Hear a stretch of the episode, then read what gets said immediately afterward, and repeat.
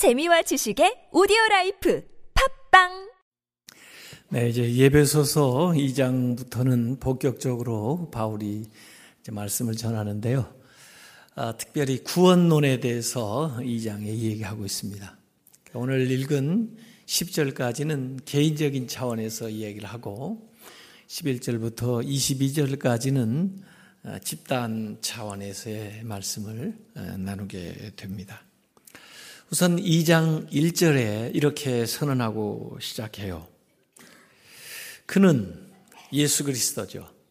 허물과 죄로 죽었던 너희를 살리셨도다. 그랬습니다. 그래서 사실 여기 중요한 말은 너희는 죽었다. 우리도 죽었다. 이렇게 선언하는 거죠. 죽을지도 모른다. 아, 죽을 뻔 했다. 아, 그렇게 얘기한 게 아니고 죽었다. 아주 단정적으로 어, 이 얘기를 하고 있습니다. 마치 어, 의사가 어, 그 사망한 사람을 이제 입회해서 사망 이제 선언을 하는 것과 마찬가지죠. 이분은 임종하셨습니다. 옛날에는 집에서 임종을 많이 맞았지만 이제는 병원에서 임종을 하는데 의사가 아, 분별해야 될 때가 있어요. 특별히 그 뇌사 판정 같은 건 좀 전문적인 것들이 또 조사가 진행이 되면서 어쨌든 사망을 선언하는 겁니다. 참 이 성경 어, 창세기에도 보면 아담과 이브가 선악과를 따먹을 때 정령 죽으리라 그랬어요. 아니 따먹고 나서 죽지 않았는데 뭘 죽었다고 그래 그럴지 모르지만 영적으로 죽었습니다. 하나님으로부터 떠나 있기 때문에 하나님에 대해서 죽은 거죠. 그러니까 하나님으로부터 분리됐다 그런 얘기입니다. 마치 그 탕자의 묘에 작은 아들이 집에 돌아왔을 때 그 아버지가 형에게 하는 얘기죠. 내 동생은 죽었다가 다시 살아났다. 여기 오늘 너희가 이전에는 죽었었다. 너희가 이전에는 영적으로 사망 상태에 있었다. 이렇게 선언하고 있는 거예요. 여러분들이 그런 영화 보셨는지 모르겠어요. Dead Man Walking. 저도 그 영화 기억이 다 나지는 않은데 마지막 장면에 그 사형수가 형장으로 나아갈 때 간수가 그렇게 뒤에서 외칩니다. Dead man walking 그럽니다. 아니 죽은 사람이 어떻게 걸어가요? 근데 이미 그 사람이 사형 판도 받을 때 이미 그는 죽었고 시간이 좀 지나서 사형 집회 가로 나갈 때 man walking 죽은 사람이 걸어간다 그렇게 표현하죠. 뇌사도 사실은 의학적으로는 생물학적으로는 죽은 상황이지만 그러나 아직 장기가 살아 있는 그러나 살아 있는 것이 살아 있는 것이 아닌 그런 상태가 뇌사 상태예요. 이렇게 사망 선언을 해놓고 왜 사망했는가? 사망 원인이 있을 거 아니에요? 병원에도 가면은 사망한 사람에 대한 원인을 거기에다가 써요, 의사가 소견을. 노환, 폐렴, 심장마비, 교통사고, 뭐, 이런 식으로 사인을 거기다 기록을 하죠. 근데 오늘 여기 죄와 허물로 죽었다. 사망의 원인은 죄, 허물입니다. 허물은 실족한다는 거예요. 미끄러진다는 얘기예요. 죄는 빗나간다는 거예요. 잘못 맞췄다는 거예요. 그 죄 가운데 죽었다. 아, 이렇게 표현을 하고 있는 거죠. 그래서 로마서 5장 12절에 보면은 그러므로 한 사람으로 말미암아 죄 아담 때문에 죄가 세상에 들어오고 죄만 들어와요. 그 죄로 말미암아 사망이 들어왔느니 이 죄와 사망의 관계성을 이렇게 설명하고 있어요. 이와 같이 그 한 사람의 죄로부터 시작해서 그것이 번지기 시작해 가지고 모든 사람이 죄를 지었으므로 죄, 사망이 모든 사람에게 이르렀느니라. 이렇게 됐습니다. 그래서 전에는 그때는 예수님을 알기 전에는 그들도 죽었고 우리도 죽었습니다. 왜? 죄 때문에. 그래서 오늘 그 말씀을 제대로 번역해야 되면은 이렇게 일절을 번역해야 돼요. 그때는 허물과 죄로 죽었다. 다시 말하면 허물과 죄 때문에 죽었다. 이렇게 번역을 해야 돼요. 그래서 그때라는 말 호포테로 돼 있는데 호포테라는 말이 2절에도 시작할 때 그때 3절에도 시작할 때 전에는 같은 말이에요. 호포테로 돼 있는데 그때 우리의 삶은 예수님 알기 전에는 살았다는 이름은 있지만 죽은 거와 다름없는 영적으로 사망 상태에 있었다는 거예요. 그때 어떻게 우리가 살았는가? 첫째, 이 세상 풍조를 따르고 따라다니는데요. 이 세상 풍조, 이 세상 유행을 따라가요. 이 세상 가치관, 이 세상 사람들이 살아가는 생활 방식으로 살아가요. 저 남아프리카에 가면요. 스프링보크라고는 그 사슴이 있습니다. 처음에 몇몇 무리가 이렇게 모이다가 어, 그 풀을 찾아서 이동을 하죠. 또 물을 찾아서 이동을 하죠. 또 맹수가 나타나니까 살기 위해서 달리죠.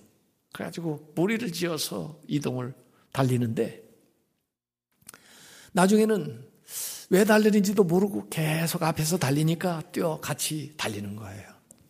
그러다가 앞에 달리던 사슴들이 그 낭떠러지에서 이렇게 툭툭 떨어져 가지고 저 바다로 떨어지는데 그런데도 멈춰야 될 거 아니에요.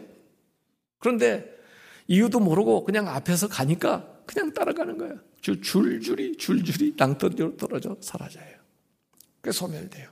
그리고 또 몇몇 무리가 다시 무리를 짓고 시작을 해서 그 생활을 계속해서 반복해 나간다는 거예요.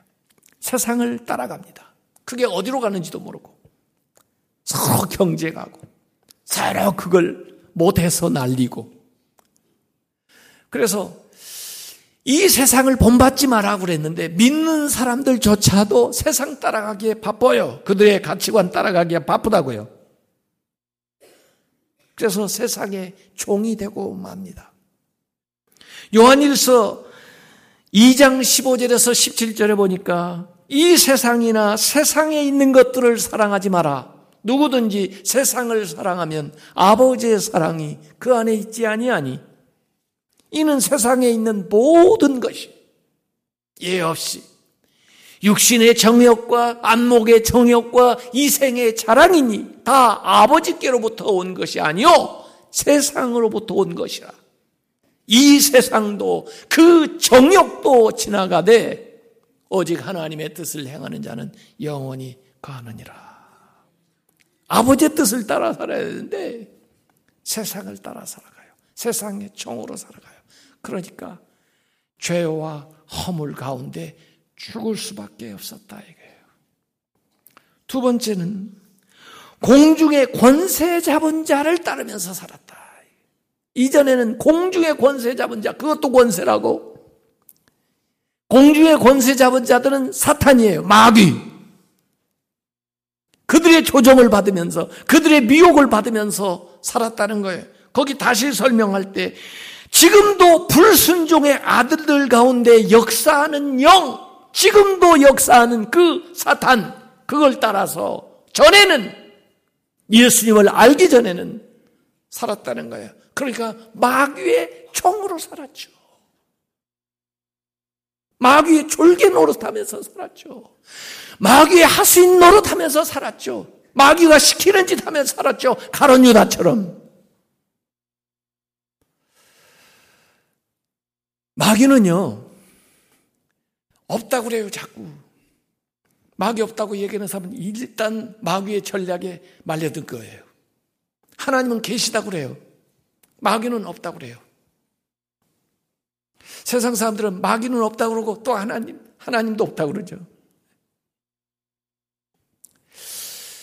마귀는요, 자기 정체를 숨기고 오히려 더 그럴듯하고 정말 대단한 모습으로 그렇게 변장을 해가지고 사람들에게 나타나서 사람을 유혹합니다. 사기치는 사람들 보세요. 정말 그럴듯해요. 예. 그러기 때문에 분별력이 없으면요, 넘어가요. 영적 분별력이 없으면요, 몰라요. 왜 예수님 시절에 그렇게 마귀들의 일들이 다 드러난 줄 알아요? 예수님이 분별력이 있으시니까. 예수님 앞에는 숨길 수가 없으니까 다 드러나는 거예요, 백일화에. 심지어 예수님의 제자 베드로에게 들어가 가지고 예수님에게 그럴듯하게 얘기하는데도 사탄아 물러가라! 예수님께서 말씀하시는 거예요. 그런데 우리는요, 분간을 못합니다. 이게 어디에서부터 온 얘기인지를 몰라요. 또 자기의 욕심이 있기 때문에 사탄이 마귀가 이끄는 대로 따라가는 거예요. 그래서 예배소서 6장 12절에 분명히 이렇게 이야기하고 있습니다. 우리의 씨름은 우리가 싸우는 것은 혈과 육을 상대하는 것이 아니요. 통치자들과 권세들과 이 어둠의 세상 주관자들과 하늘에 있는 악의 영들을 상대함이라 이게요.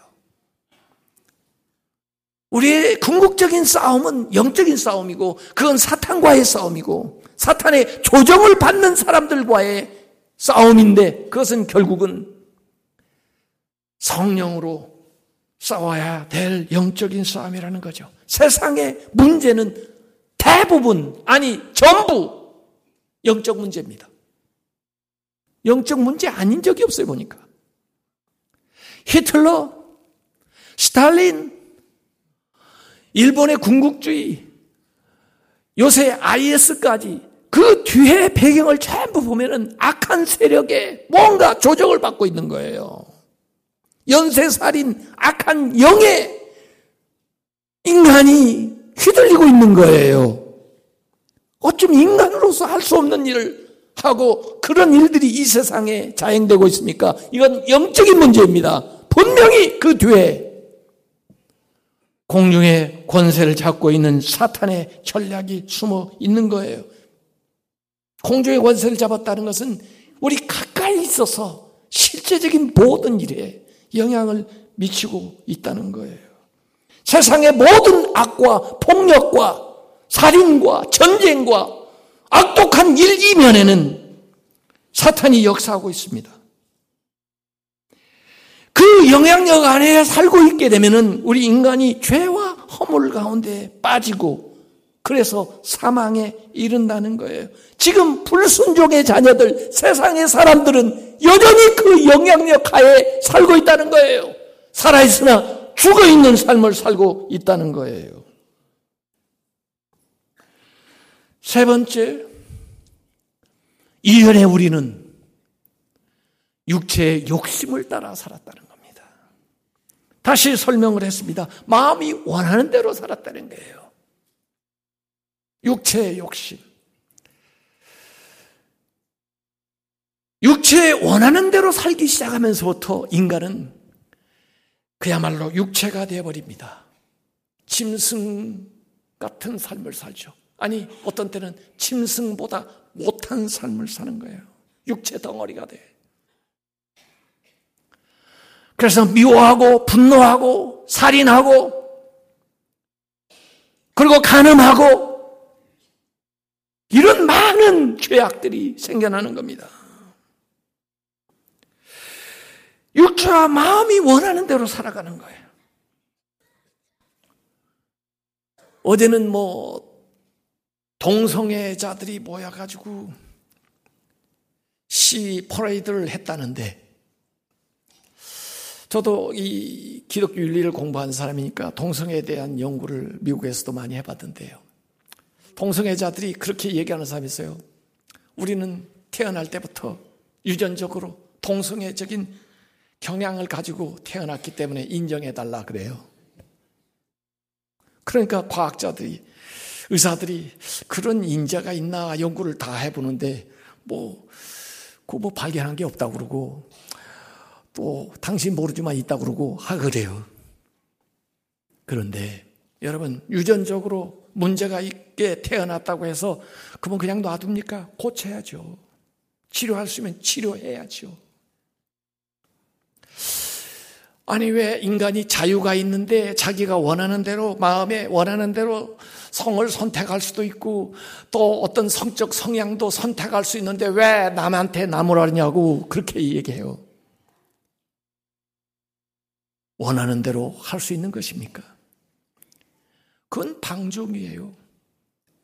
때로는 절제가 필요하고 교육은 새로운 습관과 더 나은 삶을 가르쳐 주는 거예요. 그게 교육이에요. 나는 그분들을 치유하고 때로는 상담하고 인도해야 된다고는 봅니다. 그러나 그걸 미워하고 정죄하고 그냥 배척만 할 건 아니라고 보지만 그러나 문제는 해결해 줘야죠. 잘못된 건 가르쳐 줘야죠. 마음 내키는 대로 살아요. 누구나 다 자기 마음 내키는 대로 살아보세요. 세상인 아비규환이 될 것입니다. 그렇기 때문에 법이 필요하고 그렇기 때문에 윤리가 필요한 거죠. 규율이 필요한 거죠. 지금은요 남성 여성만 또 성을 전환하는 것만 얘기하는 게 아니고 같은 성 간의 결혼만 얘기하는 게 아니고요 중성도 인정해 달라요. 남성 여성 둘 다 아무것도 아닌 또 다른 거. 마음에 원하는 대로 욕심을 따라 행하다가 결국 사망과 이 죽음에 이르게 된 거예요. 오늘 말씀이에요. 이렇게 되다 보니까 결국에는 본질상, 본질상, 태생적으로 우리 인간은요, 태어날 때부터 원죄를 가지고 태어나니까 사실 본성대로만 살면요, 마음대로만 살면요, 죄로 가게 돼 있어요.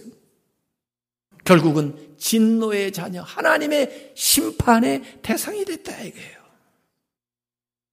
그래서 인간 본성 자체적으로 봐도 인간의 진노, 하나님의 진노와 하나님의 심판을 받아 마땅한 존재가 되어서 죽었다는 겁니다. 그래서 과거에는, 이전에는, 그때는 세상을 따라가고 세상의 종, 마귀를 따라가고 마귀의 종, 육신의 마음을 따라가고 육신의 종이 되어가지고 결국 어디로 갔느냐? 죽었다는 거예요. 죄를 범하게 되고 결국 죽음으로 가게 됐다.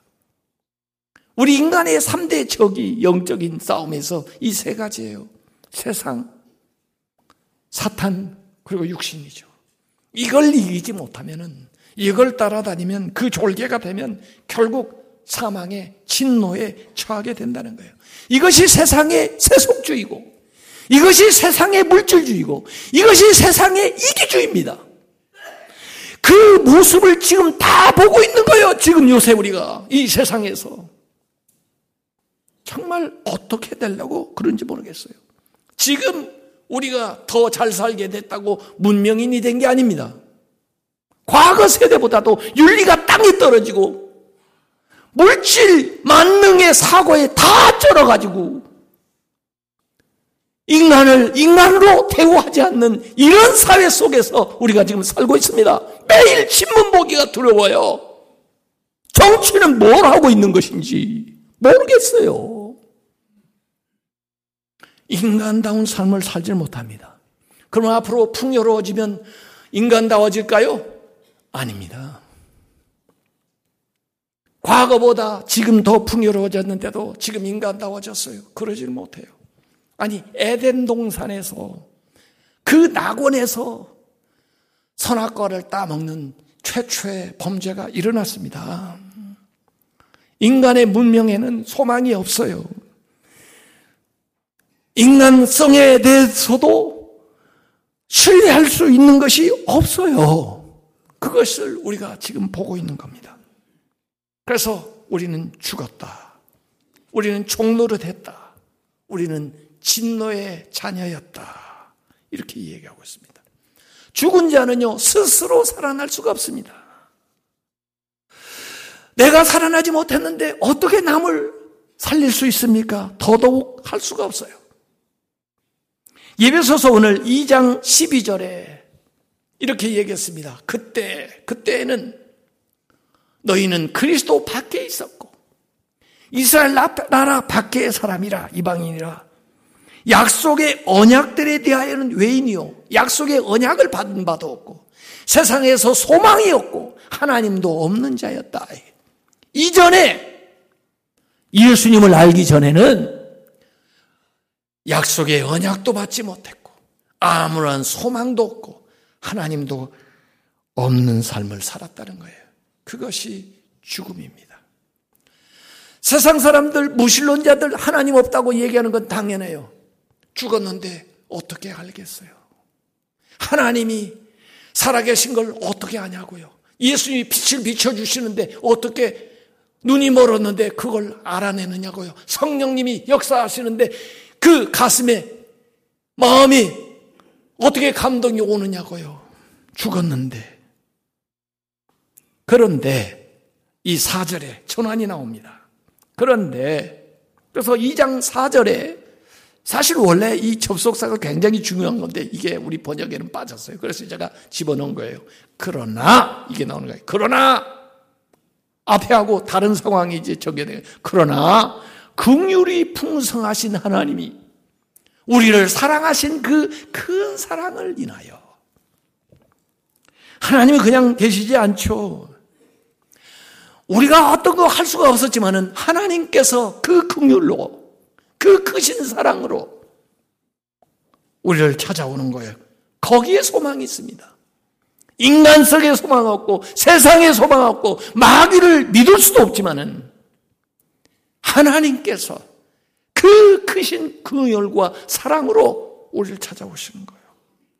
그래서 5절에 허물로 죽은 우리를 그리스도와 함께 살리셨고 예수님 십자가에 돌아가실 때 예수 죽음, 내 죽음, 내 죄에 대한 사망이지만은 예수님이 살아나실 때 그 그리스도와 함께 우리를 살리셨다. 예수 부활, 내 부활이 되는 거죠. 우리가 죽었었는데, 그러나 하나님이 우리를 살리셨다는 거예요. 할렐루야. 예수 그리스도는 부활시킨 것처럼 부활을 불렀어요. 예수 그리스도의 십자가를 통해서 우리의 모든 죄를 지키시고 우리를 다시 살리셨어요. 그러니 찬송을 안 할 수가 없지 않아요. 그래서 제가 찬송을 생각나는 걸 찾아봤어요. 오 주님께서 나를 살리셨네. 십자가의 피로 구속하셨네. 아무리 찬송가를 찾아봐도 안 나와요. 이게 원래 찬송가에 없던 찬송인가 봐요. 한번 불러보죠, 1절만. 예? 오 주님께서 나를 살리셨네. 십자가의 피로 구속하셨네. 오 주님께서 나를 살리셨네. 십자가의 피로 구원하셨네. 오 주님께서 나를 살리셨네. 전혀 알지 못했던 기쁨일세. 이제 나는 주님만을 의지하리라 진정 놓지 않으리. 오 주님께서 나를 살리셨네. 전혀 알지 못했던 기쁨일세. 하나님께서 살리셨습니다. 그래서 지금 우리는요, 이전과 달라졌어요. 이전과 지금도 같으면 안 돼요. 예수를 만났는데 하나님이 우리를 살리셨는데 역사도요. 예수님 오시기 전 BC, before Christ 하고 예수님 오신 다음 after 다음에 AD가 달라요. before, after. 어떤 화장품 선전하는 거 보니까 before, after. 그 여자가 그 여자인가 싶을 정도로 달라지. 어떤 성형학과 before, after. 그 건물 들어갔다가 뭐 좀 하고 나오면 이렇게 달라진대. 아니, 그것도 그런데 예수를 만났는데 그대로요. 화장품도 얼굴을 다르게 만들고 삶을 다르게 만들어 주겠다는데 예수님을 믿는데 그대로예요. 예수 믿기 전이나 예수 믿고 난 다음이나 그게 그거예요. 그럴 수는 없습니다. 오늘 여기에 그리스도와 함께 살리셨고 또 함께 일으키사 그리스도 예수 안에서 함께 하늘에 앉히시니 앞에 따라 따라 따라가 나왔어요. 세상을 따라 마귀를 따라 육신을 따라 그랬는데 오늘 여기는 함께가 나오는데 그리스도와 함께 그리스도와 함께 그리스도와 함께 그리스도와 함께 살아나고 그리스도와 함께 올라가고 그리스도와 함께 앉았다는 거예요. 아마 따라 살 때는요. 따라가니까 세상의 종, 마귀의 종, 육신의 종인데요. 그리스도와 함께니까요. 왕노릇 하는 거예요. 종노릇 하는 게 아니고요. 왕노릇 하는 거예요.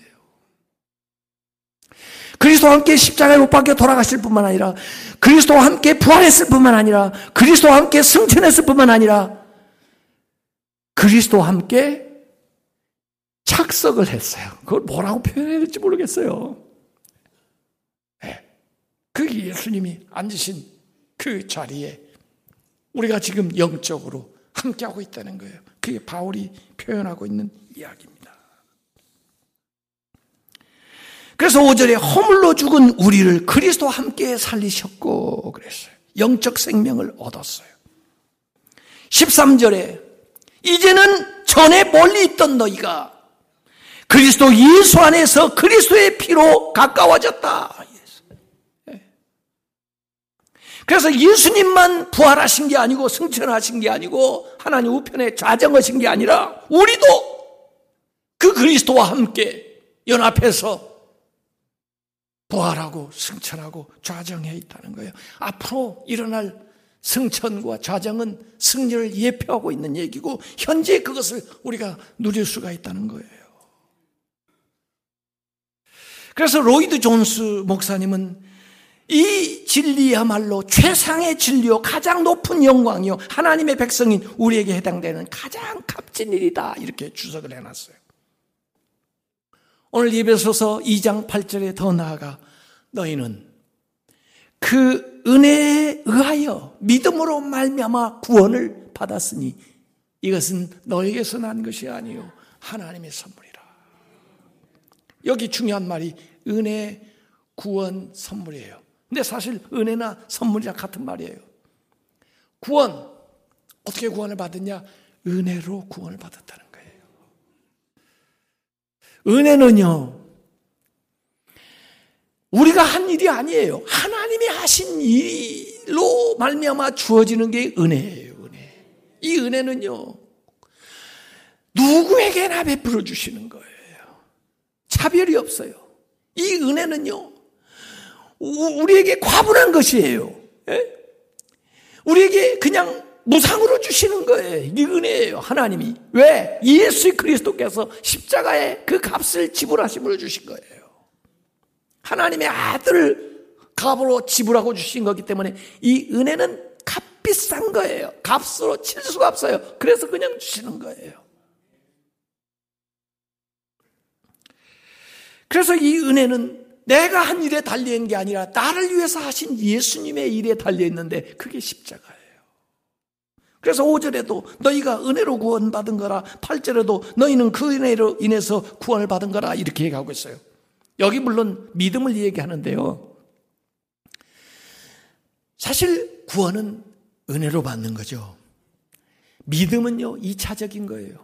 우리가 믿는다고 해도 그건 아무런 공로가 될 수가 없어요. 그건 우리 행위가 아니에요. 믿음은요, 구원이 오는 그 은혜를 받는 통로일 뿐이에요. 수단일 뿐이에요. 그건 내놓을 게 아니에요. 하나님이 다 하신 거예요, 구원은요. 그래서 구절에 행위에서 난 것이 아니니 이는 누구든지 자랑하지 못하게 함이라. 우리의 행위에서 난 게 아니에요. 구원은 전적으로 하나님이 하신 은혜. 그래서 구원받기 전과 구원받은 이후의 삶을 명확하게 대조를 시키는데 2절하고 10절하고 나오는 그 동사가 굉장히 중요한 동사가 나와요. 페리파테오라고는 동사가 오는데 이 페리파테오라는 동사는 뭐냐면 행한다, 산다 그런 얘기예요. 구원받기 전에도 뭘 행했는데 2절에 나오는 구원받기 전에는 뭐냐면 세상의 가치를 따라서 공중의 권세 잡은 자를 따르면서 육체를 따라서 죄와 허물 가운데 사는 거. 죄를 행하는 거. 그게 테리파테오예요.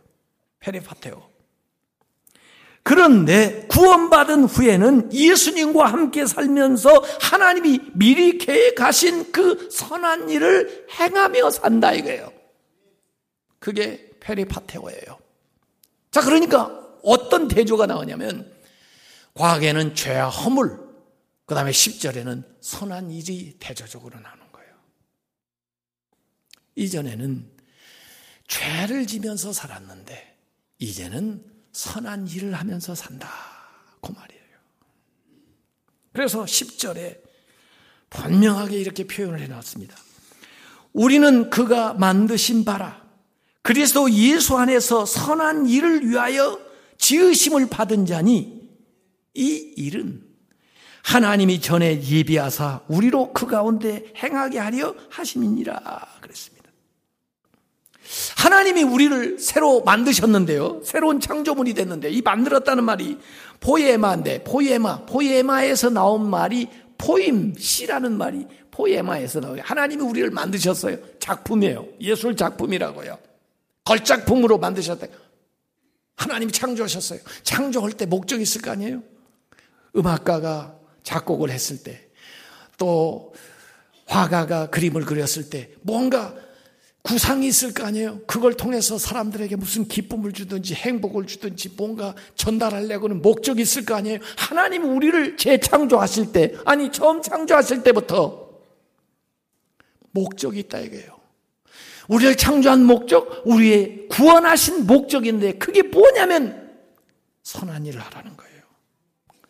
예수 안에서 선한 일을 위해서 우리를 지었다는 거예요. 왜 우리를 구원하셨는가? 왜 내가 이렇게 은혜로 중생을 했는가? 그것은 선한 일을 하고 살으라고. 거룩한 삶을 살아라고. 성화된 삶을 살으라고. 그것이 구원의 목적이에요. 그냥 구원만 해놓고 낳기만 하고 끝나는 게 아니에요. 목적이 있어요. 선한 삶을 살아가는 거예요. 우리가 선한 삶을 살아서 구원받는 건 아닙니다. 그러나 구원받은 이유는 선한 삶을 살아가는 겁니다. 구원받은 사람은 선한 삶을 살아야 됩니다. 왜 우리 기독교 신앙이 지금 위기 봉착해 있느냐면 구원받는 진리에 대해서는 얘기했어요. 은혜로 믿음으로 구원을 받는다 그랬는데 그 다음에는 어떡하냐 이거예요. 선한 삶을 살아야 돼요. 기독교인들이 세상에서 선한 행동을 해야 됩니다. 빛과 소금이 되어야 됩니다. 세상을 밝혀야 됩니다. 어둠을 몰아내야 됩니다. 세상을 거스리면서 살아야 됩니다.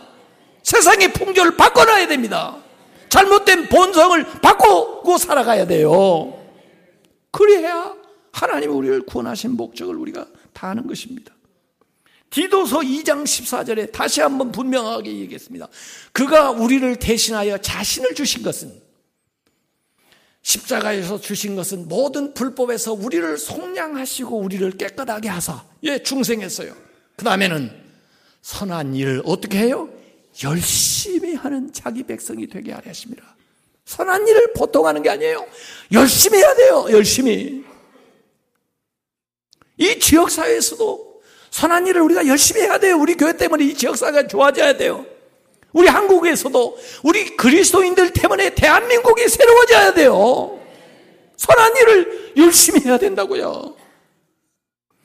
그래서 과거의 삶과 현재의 삶은 완전히 달라져야 되는 겁니다. 과거에는 허물과 죄의 열매를 맺었지만 이제는 선한 일을 해야 돼요. 그래서 1절하고 10절이 완전히 대비가 되고 이전에는 그러나 지금은 이렇게 나오는 거예요. 그 두 열매의 다른 점은 배후가 달라요. 그때는 사탄이 배후에 있었고 이제는 그리스도와 우리가 함께 하기 때문에 그래요. 그래서 다른 삶을 살게 된 겁니다. 네. 그래서 예수 믿는 사람의 삶에 이 거룩한 삶, 선행을 하는 삶들이 나타나야 돼요. 그런 간증이 있어야 돼요. 간증을 할 때, before, 예수 믿기 전에 내가 이랬는데, after, 예수님 믿고 이렇게 달라졌다. 아까 영상, 하이라 씨 영상 봤죠? 예수 믿기 전에는 뼈에 그렇게 귀신한테 그 가위 눌린다고 그래요? 예, 가위 눌린대요. 가위 밤마다 잘 때 가위 눌리는 사람 해결책이 있어요. 주먹을 쥐고 자세요. 그럼 가위를 이길 수 있잖아요. 어떻게 가위 눌리던 사람이 교회 나가기 시작하고 예수 믿고 나서 싹 바뀌었다 했잖아요. 그것도 변화해요. 어메이징 그레이스를 찾고 간 그 정한 뉴턴 목사님, 이전에는 노예 상인이었는데, 그가 주님을 영접하고 나서 주님을 전하는 사람이 됐잖아요. 바울, 이 말씀을 적은 바울도 이전에는 폭행자고 예수 믿는 사람들 잡아 죽이던 사람이 담에서에서 주님을 만난 다음에 주님을 전하는 그리고 주님의 이름 때문에 순교를 당하는 이런 사람이 됐잖아요. 우리의 삶에 간증이 있어야 돼요. 변화가 있어야 돼요. 이전이나 지금이나 같이 살면 안 됩니다. 이전엔 그랬다 할지라도, 그때는 죽어서 그랬고, 그때는 내 육신 따라 살고, 그때는 마귀가 조정하는 거에 나도 몰려서, 그리고 세상 따라 살아서 그랬고, 이제는 그리스도와 함께 산다는 것을 보여줘야 됩니다. 근래 회심한 가운, 분 가운데 저는 이어령 선생님을 옛날부터도 좋아했는데, 그분 회심하고 그 다음에 쓰는 글들이 너무 좋아요. 그분이 어느 무신론자의 기도 이 이렇게 적어놓은 시가 있어요. 당신을 부르기 전에는 아무 소리도 들리지 않았습니다. 당신을 부르기 전에는 아무 모습도 보이지 않았습니다. 하지만 이제 아닙니다. 어렴풋이 보이고 멀리서도 들려옵니다. 어둠의 벼랑 앞에서 내 당신을 부르면 기척도 없이 다가서시며 내가 거기 있었느냐? 네가 그동안 거기 있었느냐고 물으시는 목소리가 들립니다. 달빛처럼 내민 당신의 손은 왜 그렇게도 야유셨습니까? 못자국의 아픔이 아직도 남으셨나이까? 도마에게 그렇게 하셨던 것처럼 나도 그 상처를 조금 만져볼 수 있게 하소서. 그리고 혹시 내 눈물방울이 그 위에 떨어질지라도 용서하소서. 아무 말씀도 하지 마옵소서. 여태까지 무엇을 하다 너 혼자 거기에 있느냐고 더는 걱정하지 마옵소서. 그냥 당신의 야인 손을 잡고 내 몇 방울에 차가운 눈물을 뿌리게 하소서. 이분이 그 회심하고 난 기도예요. 글이에요. before, after가 분명하잖아요. 우리의 삶이 그래야 됩니다. 이전과는 판이하게 다른 삶을 살아야 돼요. 주 앞에 결단하고 새로운 삶, 주님이 구원할 때 목적하셨던 그 삶을 살아내시기를 주님의 이름으로 축원합니다.